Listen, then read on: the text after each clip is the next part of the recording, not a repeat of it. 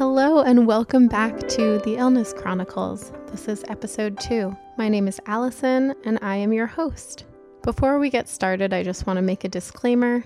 I am not a health expert, I'm not a doctor, and I'm not a scientist. So, any of the things that I'm talking about today, I'm talking about from my personal experience. Um, and if you are experiencing any symptoms that require regulation of any sort, please talk to your own doctor or physician about those. Um, and please don't listen to a podcast for diagnostics, even though I know that it can be really, really helpful to hear somebody who might be going through something similar to what you're going through, hence the podcast. I want to say thank you to my producer, Josh. Thank you to my dad, Bob Gluck, for setting up my recording studio. I'm currently at home in Albany while I wait out the first wave of the coronavirus. Um, and I want to thank Sophie for providing the artwork, and again, my dad, Bob, for providing the beautiful music that you hear at the top. So, May is the commemorative month of a lot of chronic illnesses like EDS um, and a bunch of other ones two of the chronic illnesses that May commemorates are actually illnesses that I have. Um, so, May is Fibromyalgia Awareness Month, and it is also Myalgic Encephalomyelitis Awareness Month, ME Awareness Month. So, today I want to be talking a little bit more about my diagnoses. I want to talk about my diagnostic journey, and then I, of course, want to be speaking a little bit about the current state of the world, especially for folks with chronic illnesses. So, for those of you who joined us for our first episode, I was talking with my producer, Josh, about what it feels like to be someone with a chronic illness during the very beginning of the coronavirus outbreak in the US. So, today I'm going to be expanding a little bit on those ideas. So, I first want to start with some definitions. So, according to the CDC, it's interesting on the CDC website, fibromyalgia is actually listed under types of arthritis. I have personally never heard it um, referred to as a type of arthritis, but that's an interesting way of classifying it. Um, so they say fibromyalgia is a condition that causes pain all over the body, sleep problems, fatigue, and often emotional and mental distress. People with fibromyalgia may be more sensitive to pain than people without fibro. This is called abnormal pain perception processing. Fibromyalgia affects 4 million US adults, about 2% of the adult population. The cause is not known, but it can be effectively treated and managed. Some signs and symptoms, according to the CDC pain and stiffness all over the body, fatigue and tiredness, depression and anxiety, sleep problems, problems with thinking, memory, and concentration, headaches, including migraines. Other symptoms may include tingling or numbness in hands and feet, pain in the face or jaw, TMJ, digestive problems such as IBS. My experience of fibromyalgia is pretty well aligned with those symptoms, um, but it's a little bit confusing because some of my symptoms have crossover with my ME diagnosis, my IBS diagnosis, my celiac diagnosis, um, and then a few conditions that I was in the process of working towards diagnosis when coronavirus hit. So I'm currently on the path to diagnosis as well as currently diagnosed. So to define um, ME or myalgic encephalomyelitis, ME used to be known as chronic fatigue syndrome. Specialists in the field are sort of moving away from using that term to describe ME I think it's because chronic fatigue syndrome is sort of taken lightly by a lot of people. Like it just sounds like you're like really, really tired, but it's actually a really horrible and debilitating illness. So the CDC says that ME is a disabling and complex illness. People with ME are not able, often not able to do their usual activities. At times, ME may confine them to bed people with ME have overwhelming fatigue that is not improved by rest. ME may get worse after any activity, whether it's physical or mental. This symptom is known as post exertional malaise, or PEM.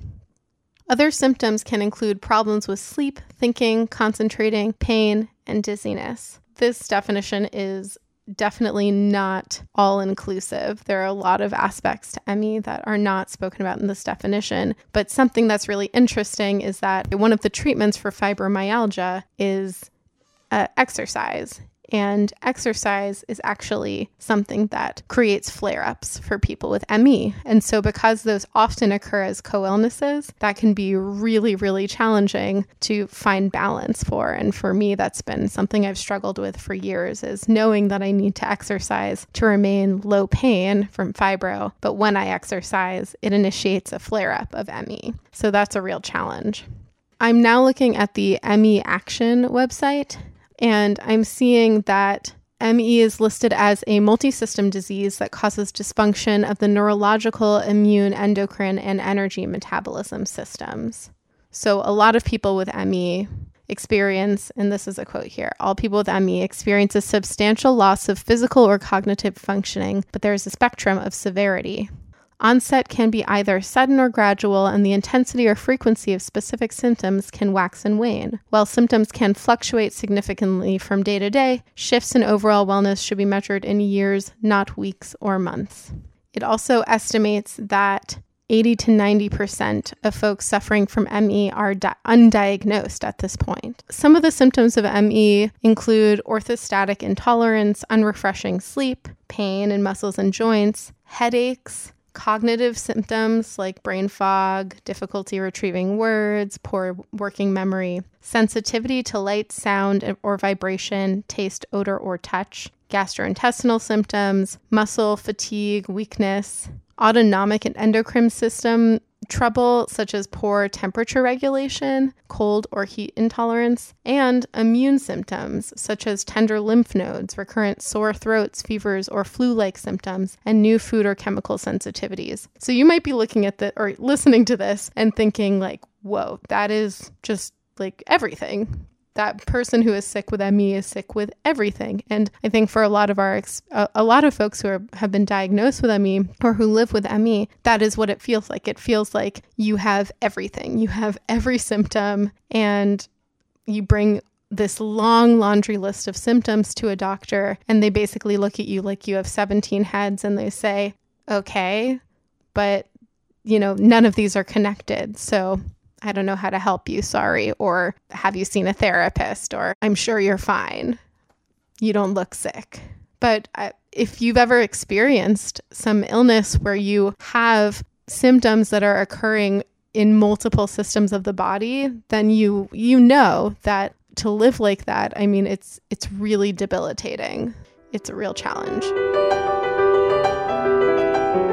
I want to talk about my diagnostic journey today.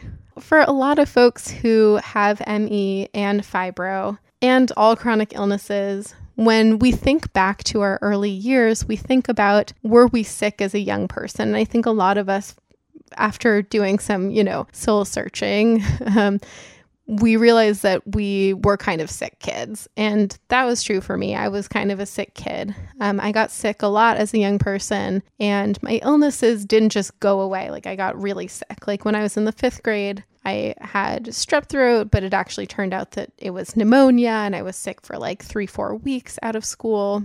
But my first memories of having symptoms that I would now classify as potentially related to ME or fibro occur as early as the seventh grade.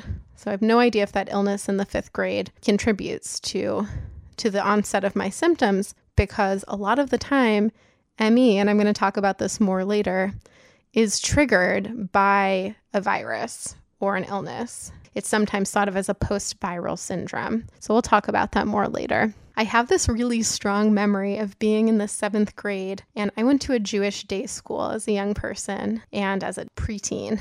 Um, and so it was required for all of my classmates to invite each other to our bar and bat mitzvahs and to the bar and bat mitzvah parties. And I remember being at the bar mitzvah party of someone in my class doing the hora. So for those non Jews out there, the hora is a dance. Um, it's a celebratory dance where everyone is moving in circles, concentric circles around each other, and there's someone in the middle who's being celebrated often, and that person is raised in a chair. And it's it's a very very chaotic experience. It's like the most festive experience, sort of. Um, so I remember being in the middle of the hora dancing, dancing around and around and around, and all of a sudden being hit by this intense feeling of just exhaustion, like debilitating exhaustion, and this feeling of my sense of self being like sort of taken out of me. And it wasn't dissociation to the degree that like I wasn't like looking at myself from above, but I just I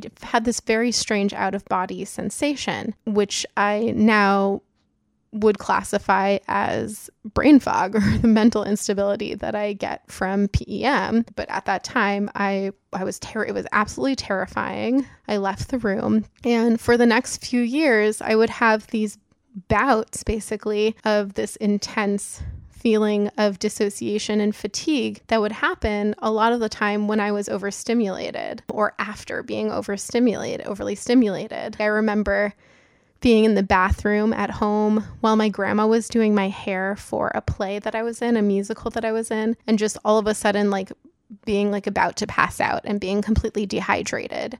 After the seventh grade, symptoms started coming and going, which I now know were flares, flare ups over the years. And then I'd have bouts of acute illness like mono, um, swine flu, I had, strep, pneumonia. Um, I even had a cardiac episode when I was in college that led to the sc- discovery of a heart murmur because I was having really intense heart palpitations. And these, these acute illness bouts, they would last for lengthy periods of time.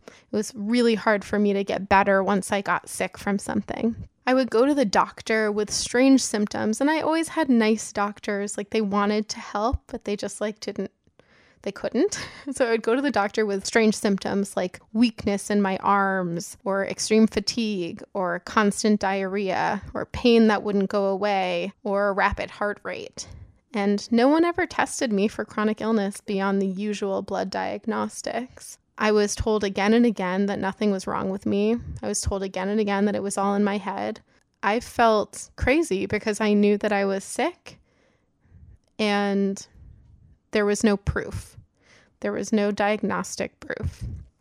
I think that's partially because they weren't doing the right tests, but also because I didn't have the right doctors.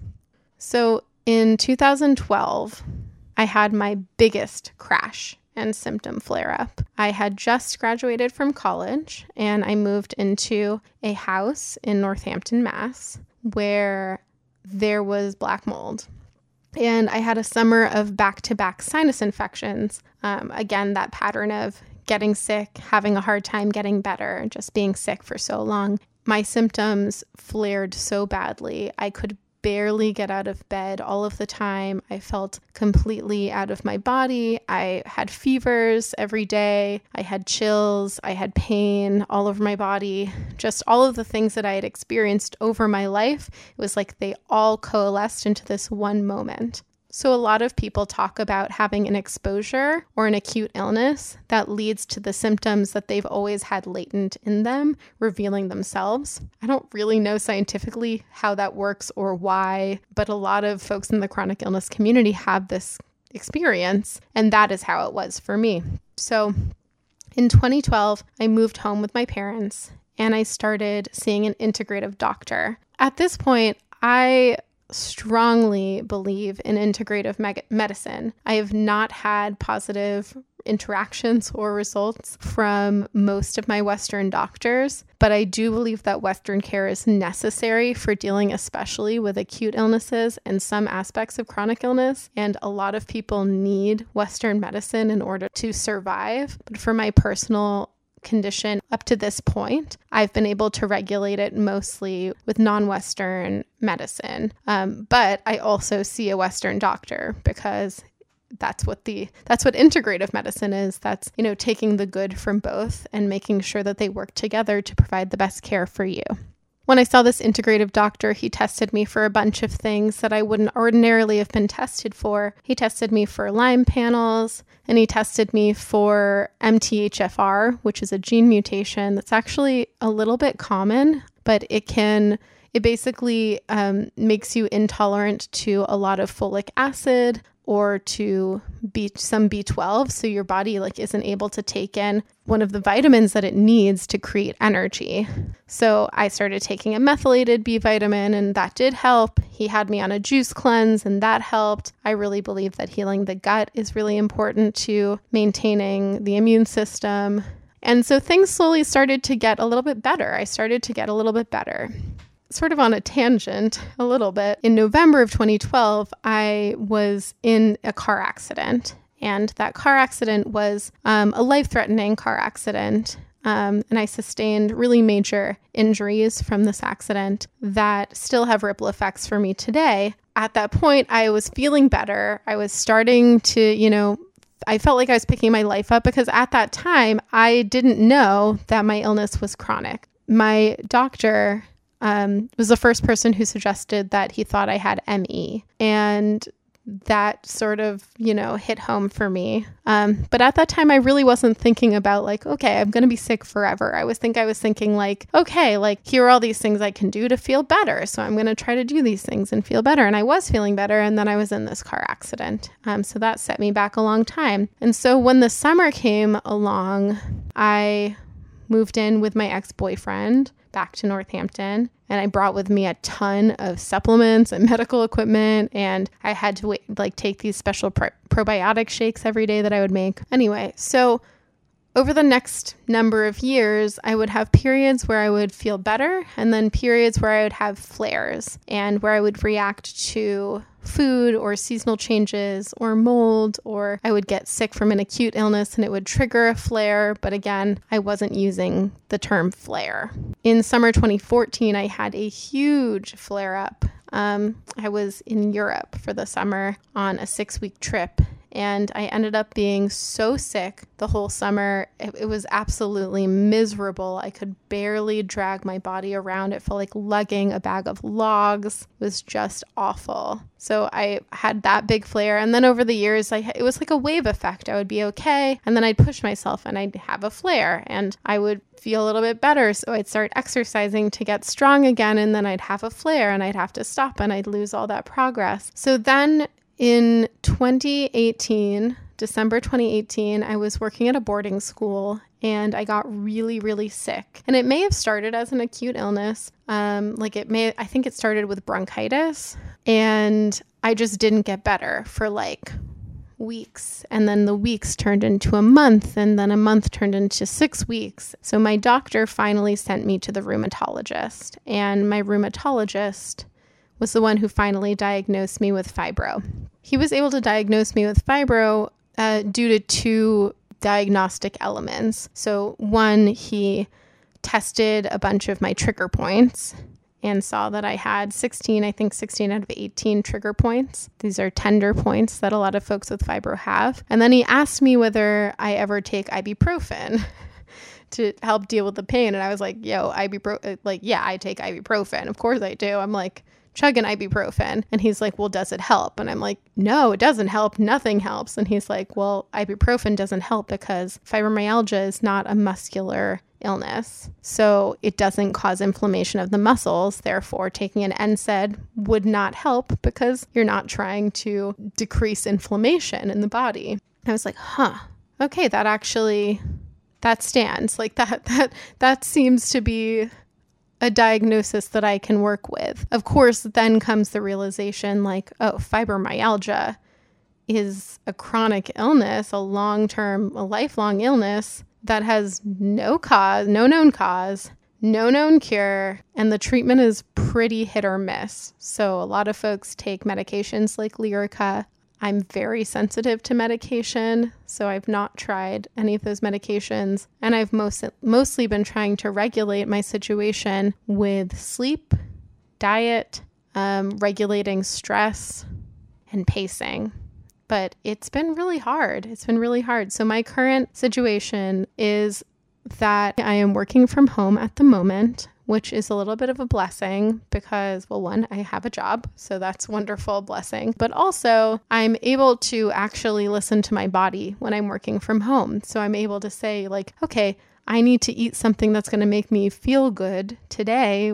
And I can actually go and make that. Or, you know, I need to take a 15 minute break to lie down, or I need to work from bed today. Um, and those are things that I can do, or I need to stop to stretch. And those are things that I can do. Um, and that has been amazing. So, my current diet is that I'm 100% grain free. I do not drink alcohol. I stopped drinking alcohol about five and a half months ago because I was extremely intolerant to it and it made me flare up really badly. I don't eat too much processed sugar, try to keep that low. Um, I'm gluten free, celiac.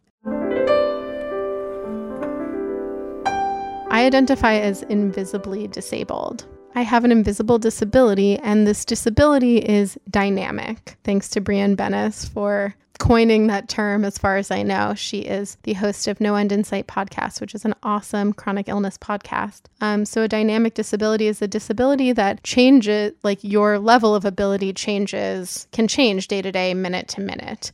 It normally feels kind of very isolating to identify as invisibly disabled because, just like it says, no one can see no one can see. Nobody knows what you're dealing with when you're walking through the world. So people make a lot of assumptions, and it means it's really hard to fight for accommodations because when people can't see something that you're dealing with, they just automatically assume that it's not a problem. So to fight hard for something that nobody can see, it's like fighting against all of the forces in this world that tell us that mental illness is just in our heads and like isn't real and you should just get over it. And that chronic illness is just mental illness and all of these like horrible horrible things. And I mean the truth is a lot of people with chronic illness do live with mental illness but they're very very much different different problems. Right now so we're living through a global pandemic. And the feelings that came with seeing accommodations being made at the beginning of this global pandemic were it was it was like an amazing time but also a really frustrating time like in the first few weeks I was like oh okay we we always could have been working from home or we always could have prioritized taking care of our kids and our work or things like that. Or it's like, oh wow, all of these things that people have fought really hard for both through labor movements and through the disability justice movements, um, all these accommodations were like, oh, this is so easy. So this feeling of resentment that was like, oh, all this stuff that we've been fighting so hard for, it's like as soon as able-bodied people need it, here you go. There were all there was also this immense feeling of like, oh, you know, like a sigh out. These things that we've been fighting for for so long are possible. They're currently possible. And like maybe once we have them, we won't lose them. And able bodied people are understanding what it feels like to be housebound for the first time. And with that, again, came the dual feeling of, wow, they understand what we experience, what some of us some of us experience. They understand it and maybe they'll be empathetic to it and then on the other hand, wow, they're really complaining a lot about being housebound. This is ridiculous. It's only been two weeks, and some of us have been, have been housebound for years. so it was a real mixed bag. But there's this beautiful sense of general unity. There were all of these think pieces being written about how we'll all be different after this. Like our world will be different. We'll have to make different choices. We'll have to prioritize community care. We'll have to make accommodations for people. Capitalism will not be, you know, guiding us all as fiercely as it currently is. That was amazing. Like that that feeling was amazing. It was like a a really optimistic feeling despite all of the terror and fear and despair of the global situation and the federal situation in the US. But after the first few weeks, we've seen this general malaise and boredom and frustration in able-bodied people. And it feels a little bit like folks have sort of decided like well I'm I'm tired of this now. I'm I'm tired of being home and not being able to go out. I'm tired of it so it's over. I guess it's just over now. It feels like the government has capitalized on that malaise and boredom and frustration and been like, okay, you're bored. So that means you're ready for the next thing meaning okay we'll step in and we'll we'll bring back the economy we'll bring back business the economy will be booming again and you know okay great so everyone's bored let's let's make this a real capitalistic moment and the truth is that capitalism does not want us to change Capitalism wants us to continue with business as usual, even though people are dying. Capitalism wants us to believe that disabled lives, Black lives, Latinx lives, Muslim lives, poor lives, Jewish lives, that the lives of marginalized people are less valuable than the lives of rich, able bodied Christian white people, that we should sacrifice ourselves for the good of the economy. The economy is not a person, and it makes no sense to sacrifice us for it. We're now in this situation where states are starting to open up, and basically the businesses that are open, just like the essential workers who worked in food service or at grocery stores, etc., before, are the folks who work for businesses that are now being opened are basically guinea pigs. They are the country is experimenting on our people to see how bad this is really going to be. And so the next few weeks are going to be a time for us to see the effects of opening the states and this is just it's this is so unacceptable. It's it's really really terrifying. And I fear as states begin to reopen, these marginalized groups, I mean, we're already seeing this, are becoming more and more disposable. Even people I love, like people in my life, want to open the country back up because they believe that herd immunity is answer to everything. And like, whew, okay. Don't get me started on herd immunity. I'll just make it quick. With herd immunity will come mass death. With herd immunity will come mass death. And I don't know about y'all, but I am not ready to die because my country wasn't prepared to handle a pandemic. I'm not ready to die because Karen wants to get her hair cut.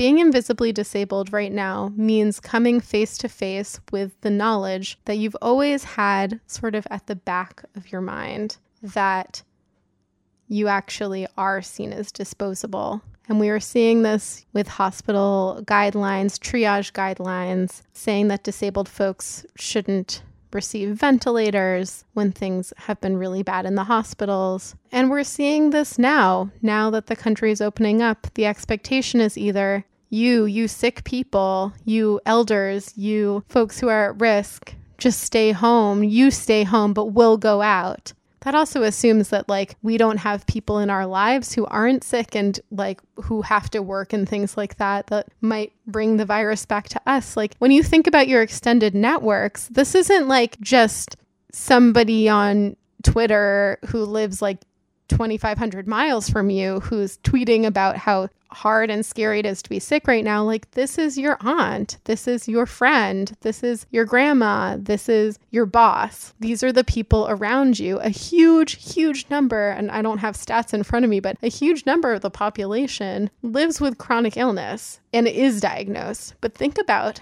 how hard it is. And I talked about this earlier. So, from 2012, when I had that bout of acute illness that led to this big flare that was the beginning of like what I think of as my fibromyalgia, as my like acute fibromyalgia.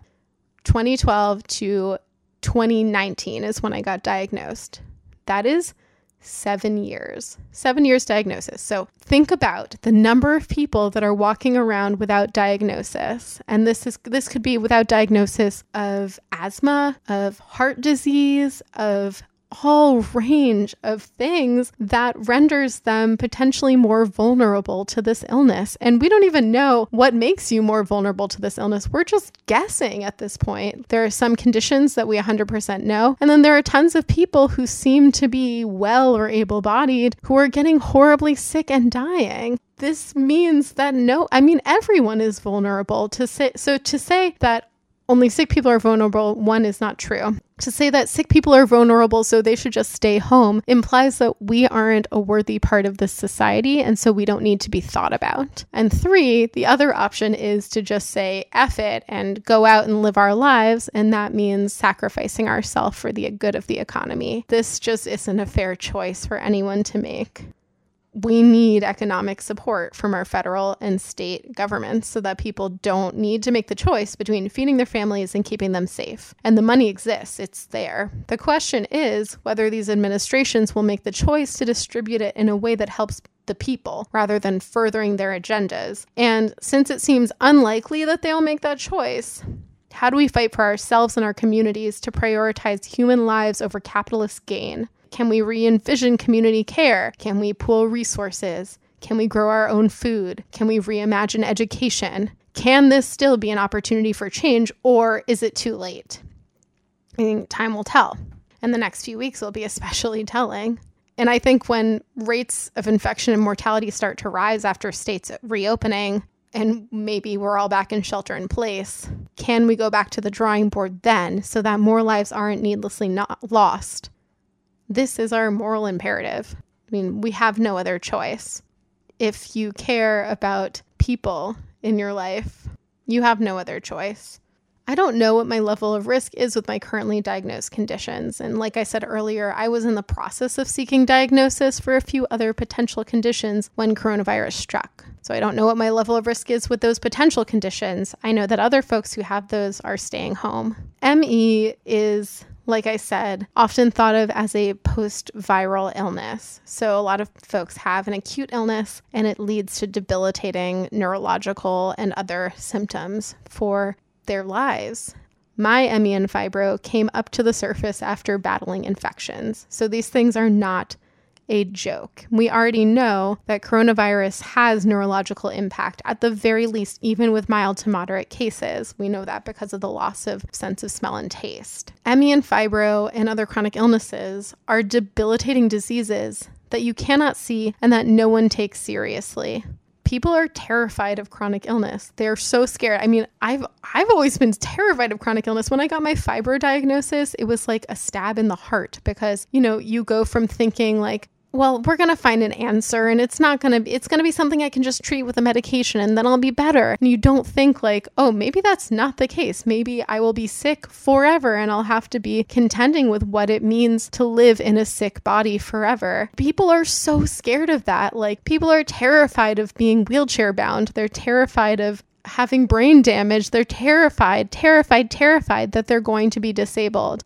Why is that? It's because of the way that society treats disabled people. So, able bodied people know that if they become disabled, their life will not be seen to mean as much as it once did. That they won't be seen as productive members of society. That they m- might not even be safe in their home environments, in their communities. That they won't be able to get or keep a job. That they maybe won't be able to get or sustain a life partner, that friends will leave, that family members will leave, that they'll feel awful, like they'll feel sick or they'll feel hurt, hurting forever. That's really scary to imagine. So, of course, people want to push this aside out of sight, out of mind, right?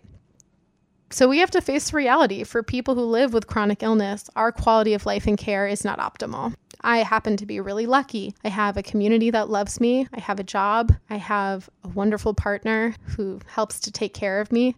And I have a good doctor right now. But we live in a society that pushes chronically ill and disabled folks into their homes and creates no options for us to live well. And I think that more and more people are about to discover this because we don't know the long term implications of this virus. So, will the way we support chronically ill people change when our numbers continue to grow? They need to. We have no choice.